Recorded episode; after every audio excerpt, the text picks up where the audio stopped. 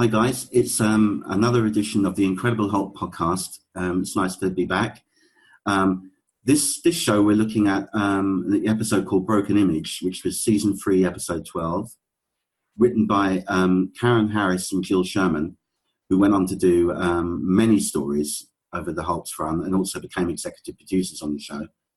It was directed by John McPherson and starred, of course, Bill Bixby as David Banner and Lou Ferrigno as the Incredible Hulk. Um, I'm joined um, for this um, episode by Alex. How are you, Alex? Um, good. Glad to be here. Yeah, uh, so it's good to have you. So, with, um, Broken Image, was, um, at the time was quite unusual because it had. They later played with it a bit more later on in the seasons, but it was the first time I think that where they had the lead actor play two different roles, um, i.e., Bill Bixby played Banner, and also he played um, a character called Mike Cassidy in it, right. kind of like a, a shit character, to say the least. Um, we actually open with um, pretty much with with uh, Cassidy's character and his kind of like um, treatment of a woman that's in uh, that's in love with him, and he kind of spurns her. You know, he's really got no time for her at all. So he sort of shows like trying to show the contrast between the two characters as to how this guy is not nice and Banner, of course, is very good. Um, what did you, how did you feel about the sort of openings uh, um, it, uh, Alex, and uh, how how Bill was you know differed? You know? Um, well, I mean, obviously, I did see the shows when they first came out. Um, it was a little bit different time and a little bit different with the editing and all that. Uh, you could tell that they were trying to do a gangster story with a you know monster twist, and that's kind of cute. Um, but I mean, yeah, I, you know, I I always liked the show, and I like the way that they did it, sort of pseudo serious, you know, sort of like a docudrama, except for a few episodes, like when you had the evil monster Hulk, who somehow had gotten the, you know, some sort of serum or some sort of, you know, anti-vaccine from uh, you know David Bruce Banner or Bruce David Banner, however you want to say it. Um, but that was definitely like a horror movie, oh, and uh, they had a horror movie motif going all the way through. So it's a little bit interesting that they decided to use a gangster motif, um, and it's very funny. Uh, and it was very good, and that's one of the reasons why my stepfather actually liked the show better than the A Team because oh, really? he thought the Incredible Hulk was a little bit more realistic, given the medium. You know, I mean, it wasn't t- entirely realistic, but um, you know, was mostly played somewhat realistic. Yeah, I think for the most part, it was played quite straight. You know. Yeah. Um, and certainly when Bill was, you know, any time Bill Bill Bixby was on the screen, he played it very straight. Yeah. You know, and he brought something to it, even in the most unusual scenes or mm. farcical scenes, perhaps, Bill kind of kept the energy up, you know. And, well, uh, of course, I you know I know that it's not exactly the same thing as what we're talking about here, but I do remember an episode where Mr. Fred Rogers, uh, Mr. Mr. Humble, Mr. Quiet, Mr. Mild Mannered uh, went to visit the Incredible Hulk set. Yes. And made sure to say to both Lou Ferrigno and especially Bill Bixby, you know, you don't really turn green and burst out and stuff like that, you know. Yeah, I remember that, uh, seeing that. Yeah, that, that was really fun. Yeah, because you know, just like the Doctor Who theme, you know, when you're a kid and you see it, it's a little bit scary at first. It's a little oh, bit yeah. jarring, and uh, you know, to see that transformation, even though they reused it and and they changed it depending on the you know the episode and all that. Uh, I'm still scared of that episode I just mentioned with the evil Hulk. Um, yeah, that freaked me out. That yeah. still freaks me out. There's yeah. just something not right about that at all. right. Yeah, it's very, it's incredibly horror movie like. Um, but getting back to this episode, I mean, it was kind of funny how they did sort of, you know, do nods to the 70s style, the horror movies, the dating movies, the discos, the, you know they had another story where a girl unfortunately was getting you know either alcohol poisoning or getting high yeah. in the disco and then they had another episode where mackenzie phillips was playing a you know a pop star and he you know, David was given a LSD drug. You know, That's right. Yeah. So they really Yeah, well, they've tapped into well, so still, many. So many different themes, haven't they, in this series? Right. Yeah. You know, of And then they people that are kind of yeah. victims like Banner. You know, in a way, they've got their own demons to deal with. Yeah. And, Well, uh, no, I mean, obviously, you know, that's why they have the lonely man theme because he's always alone. You know, even if somebody really likes him, uh, you know, he's always alone. And I mean, how can you, you know, he did have a few, even, you know, sad to say, there was even one episode that seemed very kung fu like, you know, like Yes. kung fu from, you know, David Carradine and all that Yeah, yeah. uh, you know, they, the Asian guy said, well, we're going to teach you how to meditate to control your anger. It's like, well, that's an awful nice thought, but uh, I don't think you're going to be able to defeat the radiation with your mind. Uh, nice try, but uh, know.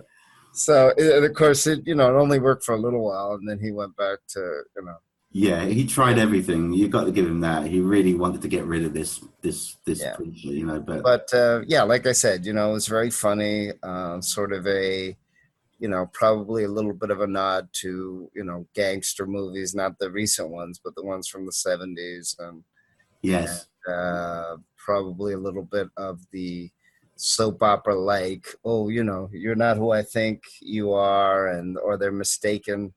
You know, at one point he says, "Lady, you know, you don't know who I am." You know, she goes, "You're right, I don't know you." You know, and all that. And of course, it was very funny toward the end when, uh, you know, they buried him.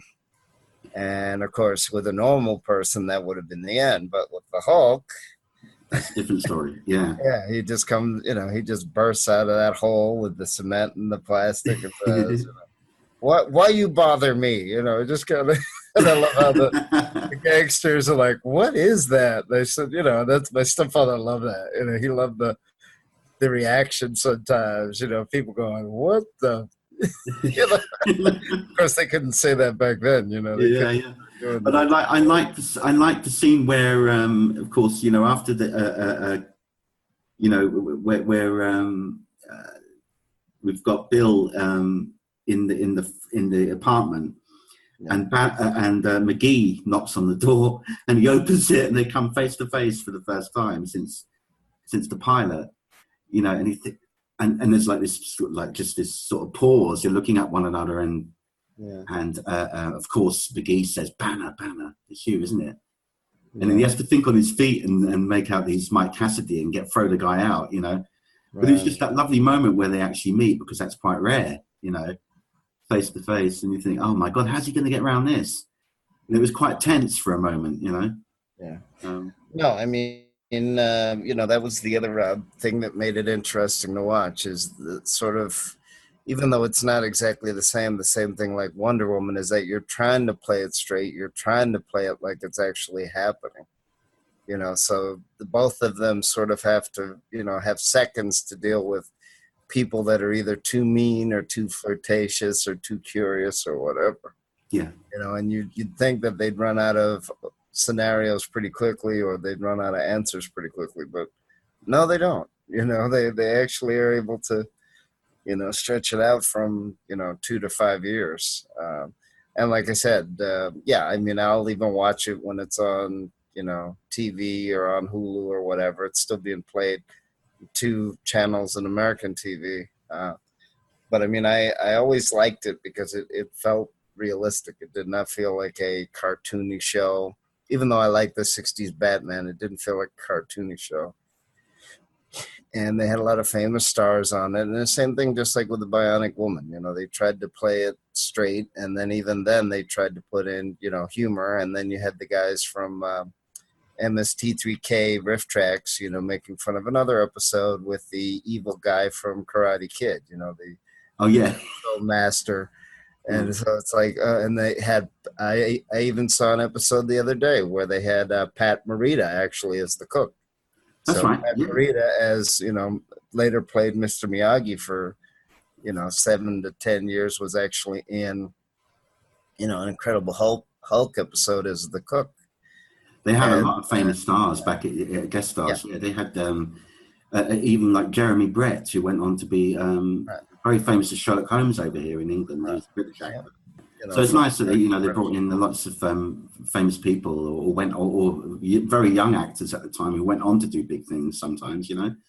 Um, Yeah, so I mean, um, yeah, I mean, there was a few times like I'll bump into a lot of medical people that'll say, you know, the only thing they didn't like about the TV version of the Hulk was the grand mal seizures, you know, sort of the the scenes in the stories where he's, you know, yelling and screaming and shaking and things like that. But I said, well, yeah, they probably did it too much. Um, but then again, if they didn't do it at all, that would have been somewhat unrealistic as well true. but uh, like I said, they, they always had a funny, sort of a funny in joke of people reacting to the Hulk, or you know, they think that you know Bruce is you know dead and gone, and then all of a sudden they see this big green thing coming out. You know? yeah. so you know, it's always that uh, you know that ironic um, post horror, post sci-fi sort of tribute, and it's kind of funny that they they ended up being sort of imitated.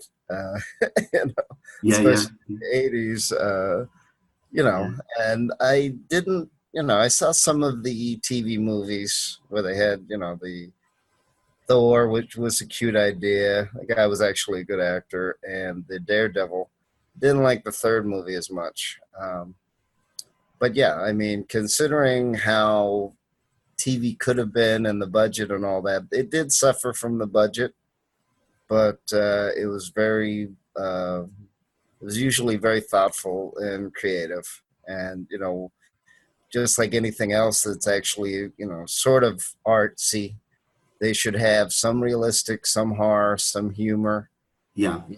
thrown in there so the kids are fascinated by it but the adults are kind of going you know wink wink nudge nudge you know yeah. i get the joke baby you know i, I know i know what they mean to say you know they, they can't say it but But I think they did, they did strike that balance, though, Alex. I think where they Yeah. did have all those elements in there in most episodes, so it kind of catered for all the age groups, as you said.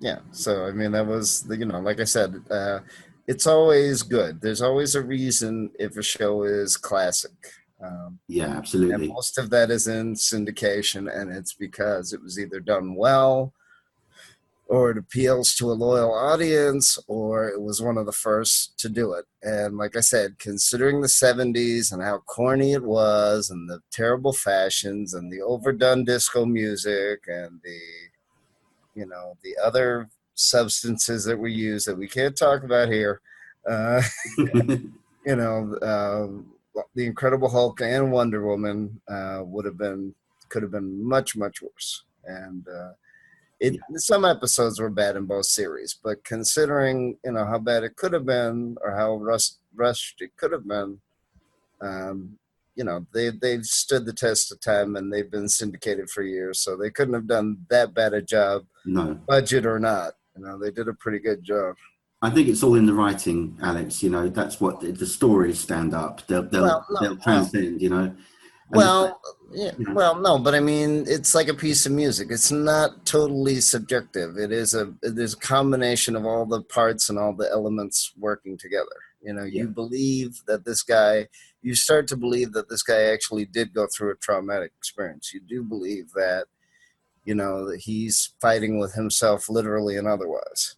Absolutely. So you know, it could have been much much worse. Um, so yeah, if um, you know, you, you, I mean, the music could have been the music in the '70s usually was ghastly and very you know fart sounding and ten tons of sad trombone you know effects and all that. yeah. So I mean, considering that they get you know Ted Cassidy to do the narration and it almost sounds like a you know documentary, and then yes. Yeah. the, the, the scene from the pilot, you know, Mr. McGee, don't make me angry. You wouldn't like me when I'm angry. You know, and it's just, Yeah. I love it how my stepfather all, almost always laughed when he saw that. He said, that, that was so well done, you know. And that's been that's been quoted so many times now, hasn't it? That Yeah. that line. You know. That's, yeah, that's well, just- no, but it, uh, you know, but the thing is, it's the way he did it. He did it right. You know what I mean? You show it to people and they go, oh, you know, You- and you believe him. You believe him. Yeah. yeah it just Totally. uh, so yeah so you know it is it's an element of the writing the acting the pace the music it, it, it's just like a movie in a way you know Yeah. the elements have to you know, blend together because if they don't, it's not going to stay on TV for long. The whole thing will fall apart. That's right. Yeah. And just seem to they seem to get it. but They, they, you know, their strike rate pretty much was good. You know. Yeah, no, it was it was episodes I wouldn't very yeah, it was very consistent because the other thing too is I can actually use my stepfather as a guide, and if he really doesn't like something or if he really thinks it's completely stupid, he'll let you know soon and he'll let you know why. And he's he hasn't been wrong on the whole. I mean, he, uh, you know, that's part of the reason probably too why they changed the style. And in the '80s, it got you know all the, almost all the TV shows got a little bit more um, fantastic in terms of the characters weren't you know believable or they were very rich all of a sudden. You know, Yeah. I think they were trying to imitate the the style now of you know in the '80s of Dynasty and all that. But Oh yeah, yes. you know, So don't again- forget, guys, um, as well. I just want to mention quickly. Don't forget at the at, the end of our discussion, do stick around because we've got a guest interview um, with one of the actors who was in Broken Image, uh, Jed Mills, who played Teddy. So do stick around for that. I, I, very kind. He gave me a lot of time, and I spoke to him. So I hope you enjoy that interview at the end of the show. Yeah, no, I um, I understand he was in a lot of uh, '70s TV shows, Barney Miller and, and other things, but he was Lou, in Lou Grant and things like that, and uh, yeah, a lot of those sort of big shows at the time, you know, that, that were around. Yeah, he did a lot of those. And most come, most actors, you know, come come from like um, ma- mainly stage stage background before they break into television, don't they? So they get a lot of experience, you know, Yeah. from that. Um, right. Well, uh, you know, obviously, um, you know, depending on who you ask and depending on what era. I mean, uh, you know, acting is like singing. You have to talk a certain way and walk a certain way, and and the stage and dealing with a live audience and the fact that you can't always yell cut and back then you didn't have 10,000 computers to blur everything in and yes, special effects and all that um, you know yes there's all, there was always editing so it's not completely realistic but uh, on a stage it has to be It has oh, to yeah, be. absolutely. You can't hide on the stage, you know. You can't do another take or anything like that, you know. Right. So uh, right, so obviously, you know, with a movie, they can put in more effects and they can put in more editing. Yeah. Um, and depending on what type of movie it is and what director it is, it can be very tight or very loose. In Yes. terms of television, you have to have because I remember too that the other thing, Frank, that you may want to mention is the fact that the shows were very different back then and Mm. there was only three or four networks, maybe some independents depending on your area. And they may have shown British shows, or they may have shown religious shows, or a combination of all three, as well as you know B movies or grade Z movies where it's kind of corny, uh, and also the fact that you had a lot of commercial breaks, and also um, you're watching it not on the beautiful computer screen, internet, digital you know smart tv that you have today with you know with if it works correctly it's brilliant colors and it's nice and clear and and you know really good to look at. You're you're talking about the 70s where some people were still using black and white tv That's right. I, I, I had one of those And, when I uh, was watching the Hulk. Yeah. right So and you didn't know he was green for quite a while. right and you also had to deal with the local stations breaking in with news or blizzards or whatever so and Yeah. also it could be preempted by local events by national events so it's not like it is now where they might put a message saying you know watch it again at 12:30 or or what and that's why you had to have VCRs because sometimes you couldn't be home Yeah.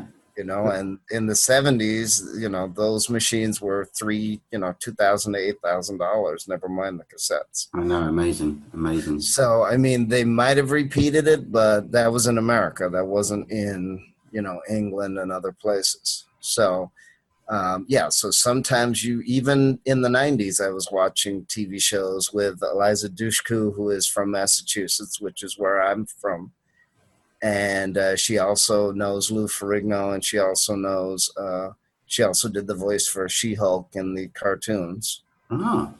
and uh, she's going to a lot of conventions as well as you know going to school in Massachusetts because she was born here. And uh, even with her shows in the '90s, they got preempted. or if the station made a mistake and they stopped running the visual and you only had the audio or you had, you know, 10 minutes of black screen, uh, even in the 90s, never mind 1978. yeah. So uh, people forget that even though it's nice to watch it on the internet and it's usually unlimited depending on the state and you don't have as many annoying commercials. Uh, true. Yeah. You know, um, most digital companies now, you know, make it so that you have a very smooth, usually a very smooth, very pretty picture. And in the 70s, you were lucky if you got TV. You were lucky if you could, you know, watch it without it fading out or the TV gets too hot or yeah, yeah that's right. Yeah. The tube burns out and you have to buy another one or you have to watch it with elongated faces and you know, and then like I said, it gets interrupted and it gets, you know, changed around and they go, Oh, this show won't be seen tonight and too bad and you know, you're out of luck. But yeah. um I'd say um this episode I really enjoyed. I, I, for the fact really that we saw Bill stretching his acting muscles a bit more right. you know, playing two very different roles, which was really fascinating to watch. And I think he pulled it off really well.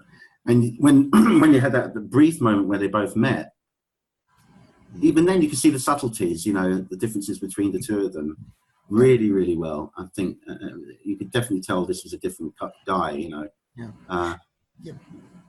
Well, yeah, that that was the other uh, trick, uh, as I've mentioned before, that they had, you know, two Wonder Womans on screen in one episode, two Sammy Davises, two, you know, Bill Big, and even I remember even asking my stepfather, you know, back then, can they do that, or is that a camera trick and they've, you know, superimposed it or they've re-edited it? Now they could just do it. They could do a thousand with a computer. It's no fun.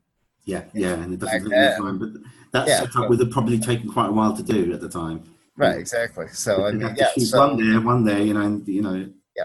So no, I mean, he he. I saw him in a lot of um, shows, and uh, my parents have always, you know, seen him, and I even saw the courtship of Eddie's father, where he plays. He plays a father figure, but it's not the incredible. It's a more relaxed show than the Incredible Hulk. Oh yeah, uh, gentle show, I think. Yeah. So I mean, you know, you always knew um, he had a very calm demeanor. Usually, he was very mild mannered, but he was still masculine. And those were the days again where not everybody had to be a bodybuilder, not everybody had to be tall, even though you could tell he was tall. Yeah.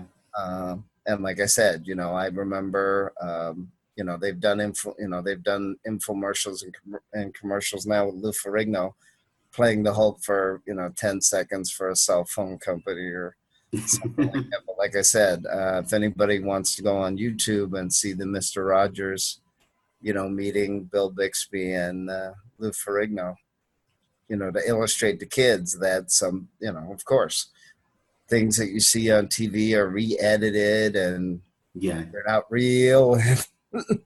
yeah, it sort of blows that out of the.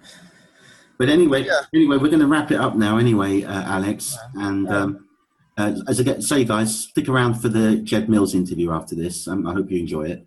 Yeah. And Alex, it's been a pleasure speaking with you. So thank you so much. right. for a bit of insight into television back then and how it is now. That's been fascinating. uh, Jed Mills, welcome to the Incredible Hulk podcast. How are you? I'm fine, thank you, and thank you for asking me. Uh, Jed, now um, I just want to focus briefly on some of your um, early um, career. I, I, believe you were born in, first of all, you were born in Brooklyn, New York, weren't you? Correct. Yeah, and Brooklyn back then, Jed, what was it like? Um, sort of growing up and working in that kind of that, that city back then com- um, compared to what it might be now you know?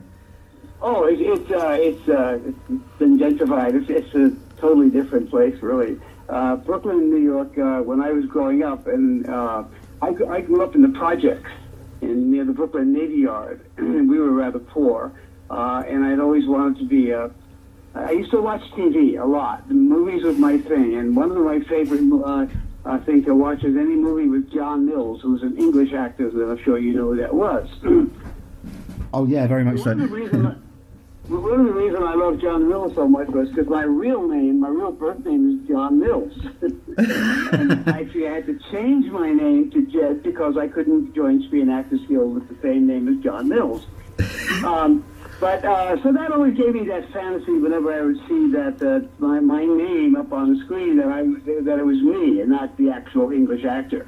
That's what got me started. Growing up in Brooklyn uh, in the projects was interesting. Uh, opposed to what someone might have um, an image of that was, it was very much community, and it was very much Americans. We had Latinos, we had Chinese, white, Jewish, Italians, but we had the whole melting pot.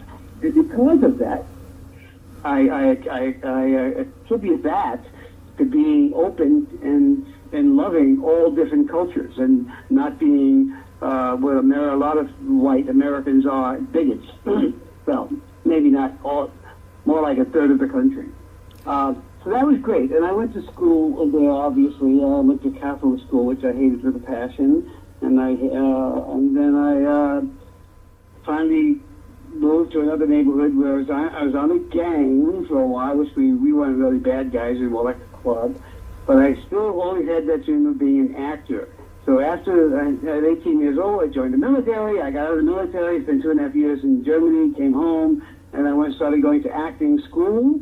Um, uh, and I um, really didn't like what they were doing much. It was method acting. I wasn't really a fan of the method acting, but I was doing it anyhow for about a year and a half. And every time they asked me to do an improvisation, I couldn't do it. I couldn't walk and say a word at the same time. It was just really awful.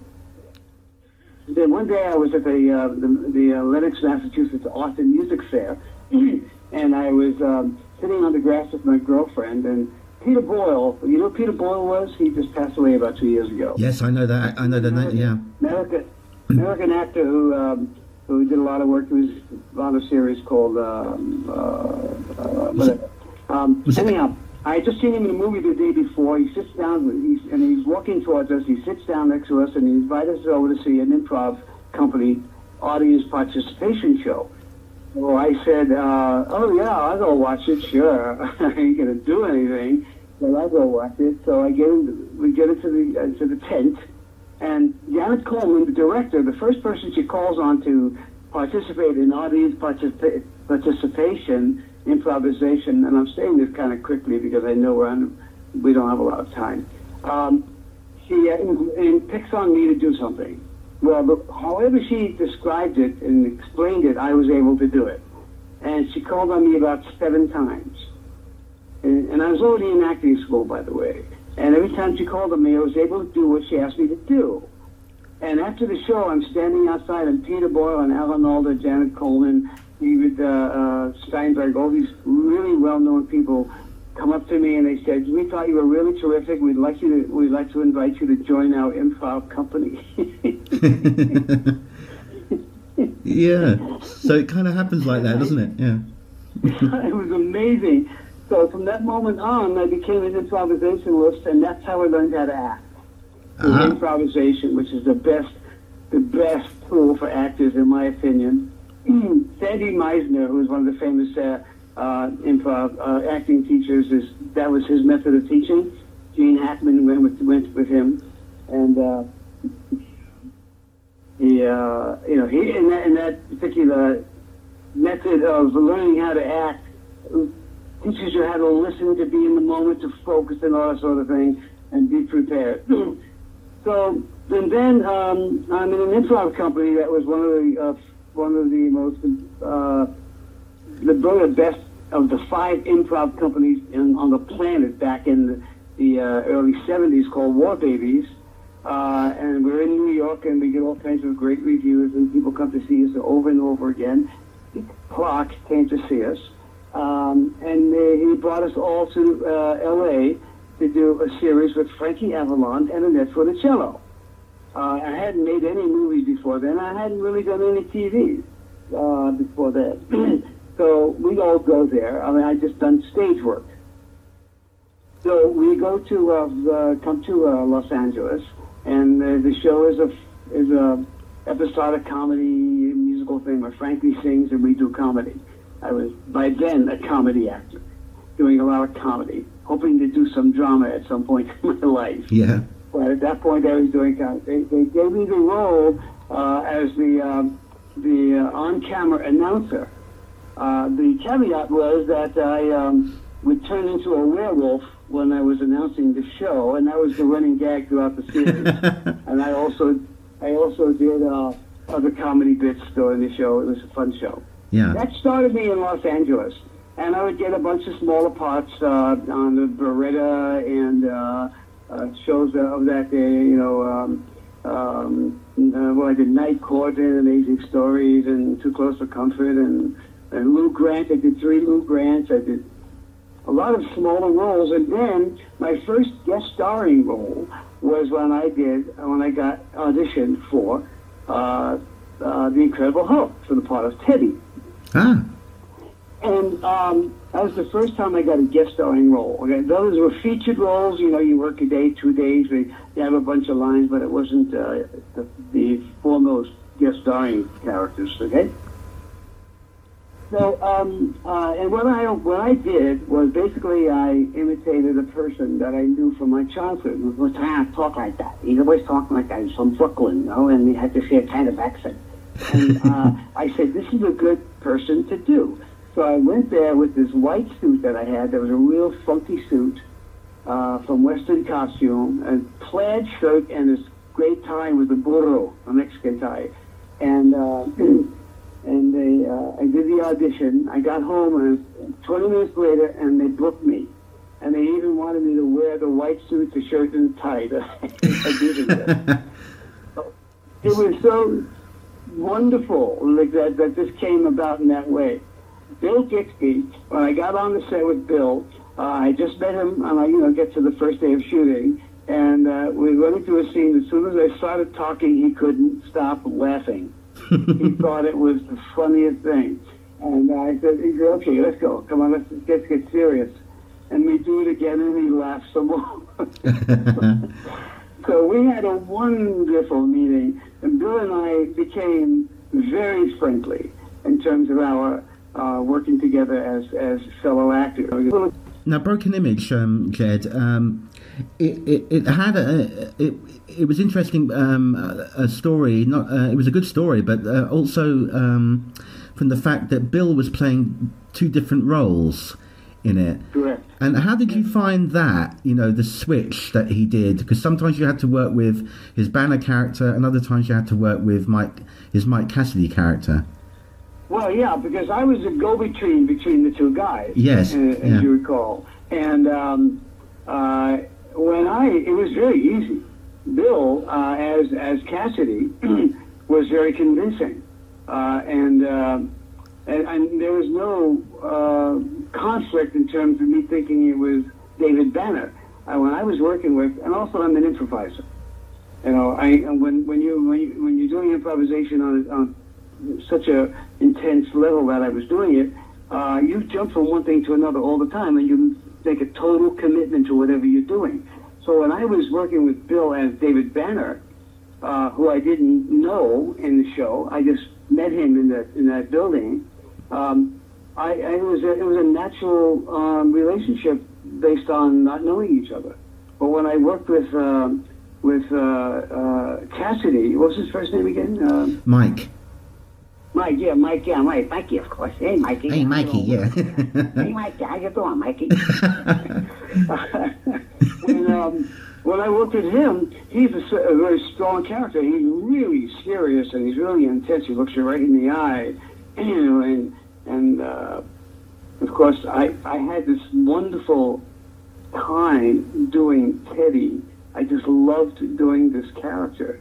I mean, it was almost like a character I was born to do, and I, I, I still say to today, if I had kept doing that character for every audition I went to, I'd probably be like, uh, uh, you know, a, a well-known person because that's the kind of character that people get to know and love after a long time. But I didn't. I went on to do different characters for every show. But with Bill working um, with me from as, as two different people, he also gave me a lot with each character to be able to have that relationship differ from the other relationship. So it was it was an easy transition and a very, very much uh, interesting and fun transition and, and uh, um, experience.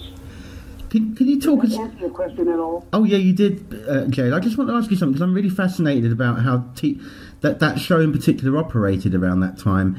Um, di- back then, um, not so much now, but back then, um, I'm assuming it's the same with the Hulk. I know in, in British television back in the day, they used to have a week or two of rehearsals before they shot an episode. Did you have that kind? Did you do work in the same kind of way on the Hulk? You showed up and did the scenes. Ah, right. You learned your lessons the night before, your, your, your, not your lessons, but your lines, your dialogue. Yeah. You learned that, you got to the set and you already had that down. And you worked on, you worked on it at night. Uh, because when you shot um, uh, an hour episode, I think it was seven days of, uh, of all together with shooting. So you get the script, uh, and they you get the script in advance. I got it a couple of days in advance, so I went over it and I learned it and I learned it and I learned it in terms of memorizing it, knowing it, uh, studying it, and uh, you um, and you get on the set and we do it for, and they what they do basically the rehearsal basically is a blocking rehearsal. Yes. It's not an acting rehearsal. So they say, okay, let's uh, let's block uh, the, the you know uh, scene one, take one, and the director, who was um, John McPherson on that show, uh, who was a wonderful man, and I loved what he did, and the lighting on that show, uh, and and I think the photography was for the time was brilliant. Um, he um, he basically did the blocking and uh, didn't give you any any uh, acting or, or any. He said, "I want you." to you, he didn't say things like, "Okay, so you've never met this guy, so you got your you, you, you but you come running to him, and uh, you're surprised." He never did anything like that. He, I knew the lines, I knew the scene, and and then I learned the blocking, and we shot it. That's how it worked. Yeah. Simple. It was simple. So all the all the sort of the lighting, the lighting would be done, but uh, would all be sort of set up while you did the scene, or uh, um, before the scene, or uh, well, the, the lighting is now. Here's the other thing about it. Now, Bill and I are working. Uh, we're running our lines. We're running it uh, while they're setting up the the set because they're building the set right as you're as you're there. Sometimes, Ah. uh, and they're and they're they're creating the lighting uh, or, or constructing the lighting while you're you're, there. You get there. At, I mean, they're there at um, at like five in the morning, and you get there at six or seven in the morning, and then um, you know you, you're going to do blocking and stuff. But they never finish with the lighting, and when you get there, they're still doing that, and and uh, the uh, lighting director is uh, is is tweaking this and tweaking that, and uh, McPherson is saying, well, how about if we do this, talking to the lighting people and the sound people. Well, the sound people are basically that's pretty you know standard in terms of how they do that. They just put a mic on you and then they they, record you. But the lighting, they say they say, uh, and you have a stand-in, so they have to stand in. Uh, Stand in there while they're doing the lighting to get the light somebody your size and your complexion, uh, getting the uh, the correct lighting for what they think is appropriate, and then uh, when that's all done, they say, okay, let's do it, let's do it.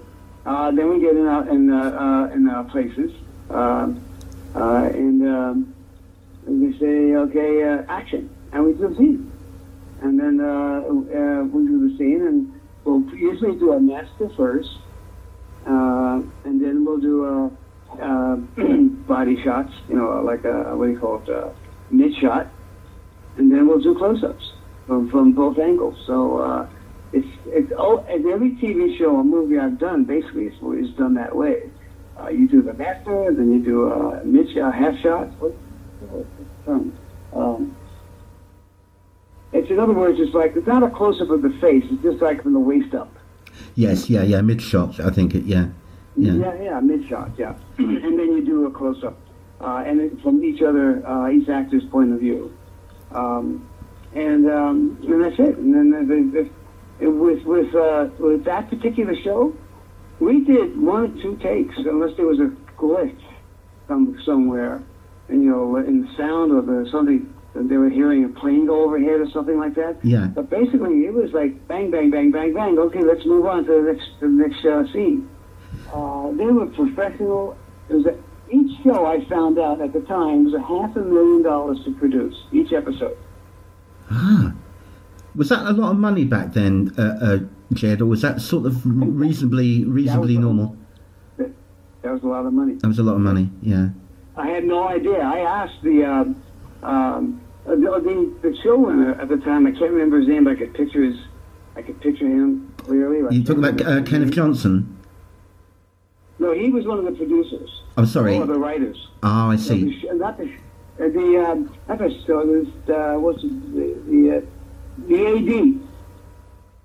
The AD, the, the first AD, second AD, then there's the um, the uh, production uh, manager. I can't remember Yeah. uh, title. But uh, this guy, he was like, he was in charge of of um, you know making sure everything comes together. okay, I can't remember the title uh, as we speak. Um, and we became friendly, and he was very close with Bill Bixby. They used to, they were friends, very good friends, and they would hang out together. Yeah. Um, and um, I asked him once, I said, How, what does it cost to uh, shoot a movie? I figured he was going to say maybe fifty thousand dollars. Uh, to me, that was a lot of money. He said it's a, it's a half a million dollars per episode. oh, way. That's a lot. Of, yeah, when you take it, when you put it into perspective, Jed, when you consider how many episodes they did per season, that's an awful lot of money. No, Yeah. no. Yeah. Uh, by the way, the other uh, Karen Carlson was a doll to work with. Um, of the uh, the guy, I can't remember his name. The bad guy, the blonde-haired guy that was the leader of the bad guys. Yeah, his, his name his name escapes me at the moment, but yeah, I remember him. His Yeah. face. Yeah. Nice. Everybody. And a couple of friends of mine just got jobs uh, uh, uh, in the show. And I think they were like a day player. Uh, they were playing cards. See, they were they were the two of the henchmen of the bad guy, and they were uh, uh, playing cards. Remember? Do you remember that scene? I, uh, yeah, yeah, yeah. I do. Yeah, Yeah. yeah. Uh, Chris, uh, uh, Chris Wallace and uh, the other guy's name escaped me. But there are two friends of mine that I showed up on the set when I'm working. Which was really interesting to have a couple of friends of mine seeing me doing a guest starring role. You know? yeah. it was uh, a little ego boosting. Oh, absolutely, yeah. Anyway, f- for now, uh, um, Jed, I want to thank you for um, talking about Broken Image. I do appreciate your time for that, and My um, pleasure. and um, we're um, good luck with everything that you're doing at the moment. Um, and um, it's been a pleasure speaking with you. And thanks, guys, for listening. Take care. Okay, thank you. Bye bye.